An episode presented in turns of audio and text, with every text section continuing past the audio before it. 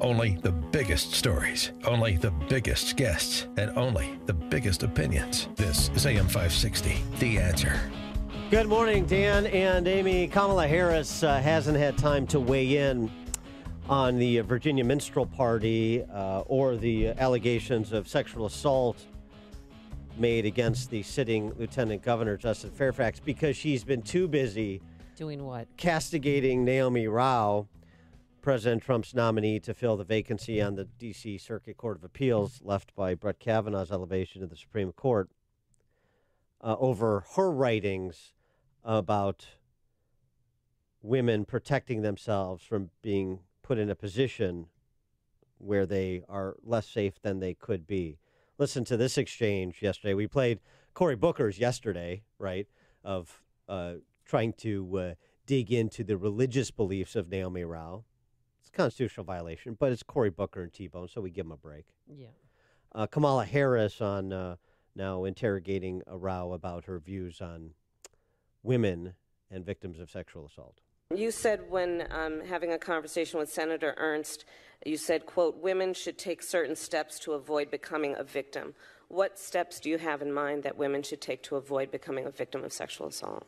Um, Senator, it's it's just sort of a common sense idea about, um, for instance, excessive drinking. You know, that was advice that was given to me by my mother. It's So that's one step you believe women should take to avoid becoming a victim of sexual It, assault? it is it is just a way to make it less likely. It's not to blame the victim. Um, you know, rape and sexual assault are horrible crimes, but we're talking about what can you do to keep yourself safe. Are there other steps that you believe women should take to avoid becoming a victim You know, of that- sexual assault? That, that is one of the one of the issues that I discussed. I'm not I'm not sure if there are there are others. So do you believe if a woman does not take those steps that she is at fault or partially at fault for what happens to her? Uh, no. So what is the significance of taking those steps? Well, I think it's just the significance of, of trying to avoid becoming a victim of any crime, right? We, we, take, we take different steps to try to protect ourselves from, from horrible crimes such as rape. And, um, you know, and, and I think what we want is for women to not be victims. Outrageous, isn't it? Neomi Rao's suggestion. You be have your faculties about you. Groundbreaking stuff. After that exchange, Kamala Harris tweeted this. Here's the bottom line. Survivors of sexual assault should not be blamed for the trauma they've experienced. Neomi Rao's prior writings about sexual assault are completely unacceptable, and her responses to my questions today were deeply troubling. You're a female. Did you hear anything deeply troubling about what Neomi Rao had to say? No, it's it's sound advice that you receive when you start off in college and uh, become of the drinking age. Keep your faculties about you because then you have a less ch- likely chance of being jumped in an alley or when you're walking down the street. Know your surroundings because be sober. Yeah. And uh, I'm not offended at all. and don't go to a hotel room at the 2004 conven- DNC convention in Boston with somebody who has aspirations to be the governor of Virginia. It's other good advice moms should give their daughters.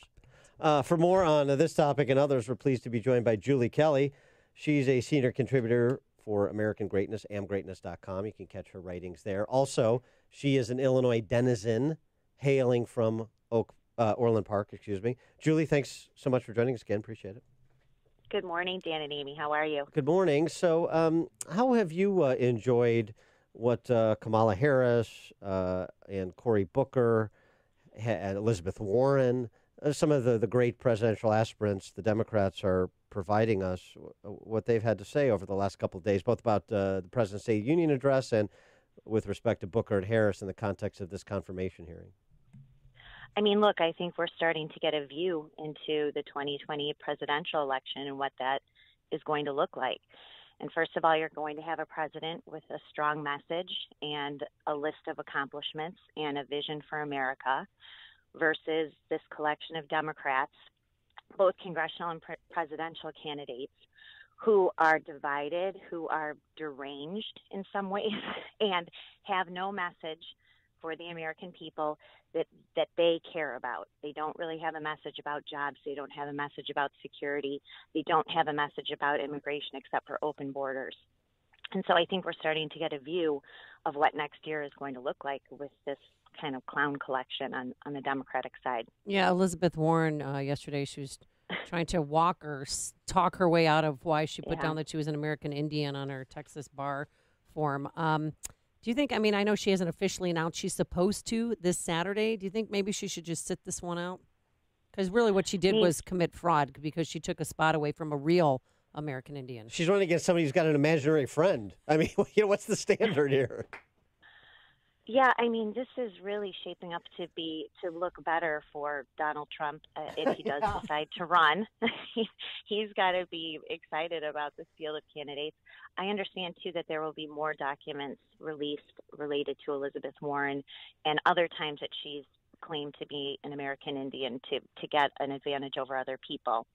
Kamala Harris uh, is an embarrassing person. I, I I was shocked and really outraged at her comments at Neomi, Rao. Um, I have two teenage daughters, one who just went off to college. I mean, this is advice I've given them for the last few years and, you know, repeat to her when she's at school. Kamala Harris is not a parent. She has no children. Cory Booker has no children. I mean, it, you know, I'm thinking about writing this. You really have a field of candidates and Democrats, Democratic leaders in Congress like uh, Alexandria Ocasio Cortez and some of her pals in the Democratic Congress. These people are parents, which doesn't really mean that you don't have, you know, you shouldn't have a say. But when Kamala Harris says something like that, it shows how out of touch she is with reality. And I think that that's something that Republicans need to point out every time that they uh, say something so egregious like that. Speaking of out of touch with reality, I thought one of the interesting um, moments of contrast uh, yesterday's State of the Union speech was, or uh, Tuesday night's State of the Union speech, was President Trump talking about uh, the venomous uh, poison of anti Semitism, recognizing the Holocaust survivor. Uh, also, the Tree of Life synagogue survivor, the police officer who uh, acted heroically with during the Tree of Life synagogue shooting, and then you've got uh, among the would-be suffragettes, uh, Congresswomen Tlaib and Omar, who have increasingly been revealed to hold quite anti-Semitic views. In addition to their their you know clique leader Ocasio Cortez, essentially suggesting that the state of Israel shouldn't exist. It's sort of a remarkable contrast. I don't know that it moves the needle among the Jewish vote, which is so locked in 70 30 with Democrats, but, but it certainly uh, is an important message for, I would think, conservatives and Republicans to deliver on that important issue. I agree. And every time that Representative Omar is confronted with uh, the issue of Israel, um, she, you know, continues to dig a deeper hole. Some of the comments that she makes. Um, I just watched a clip of her. She did a two-minute video. Um, she actually said that she felt sorry for the American heroes who attended the State of the Union address because they had been they were being used by President Trump. Oh my gosh. Now, this is a woman who does not have any World War II veterans in her family, obviously. Yeah. So, for someone like me who does, I find it just uh, outrageous.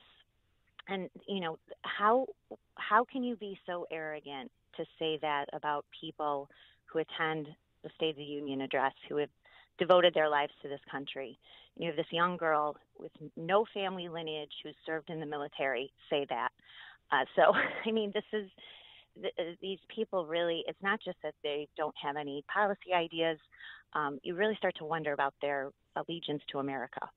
What's your perspective on the importance of Trump finding some way to uh, get the funding that he needs to advance physical border security interests uh, on the southern border? Uh, Mick Mulvaney was on with Hannity last night. His uh, acting chief of staff said, "Look, we've been looking for months now, and we've got in excess of 5.7 billion dollars that we believe the president has the authority to deploy how he sees fit." Which still sounds sort of like executive action, national emergency declaration, something the president is loath to do.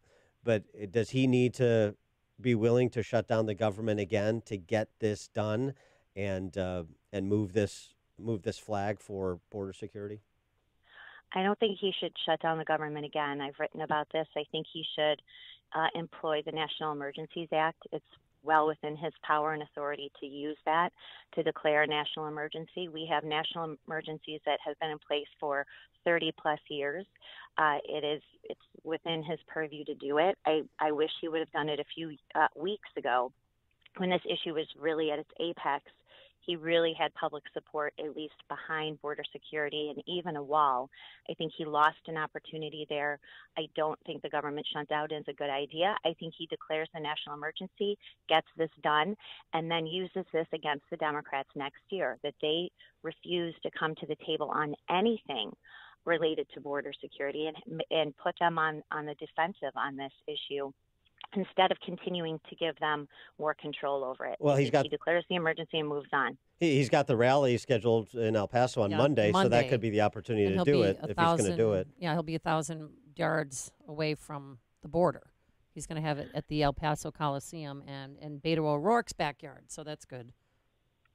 And I, I really personally would like to see him get this resolved and moved on. He really needs to start talking about the economy and some other issues, um, you know, talking about the deregulation and, and talking about these great economic numbers and contrasting that with the Democrats who really have no plan. So I know immigration is a compelling issue for a lot of his base, um, but I think that there are other serious accomplishments that he needs to to keep talking about so he can expose the Democrats' lack of any serious agenda. She is Julie Kelly. She is a senior contributor for American Greatness, amgreatness.com. Also an Orland Park resident for now, I presume. I got to add for now to any Illinois resident. Uh, Julie Kelly, thanks so much for joining us. Appreciate Thanks, it. guys.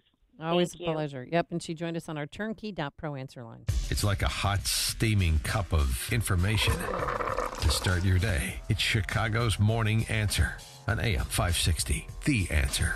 Balance.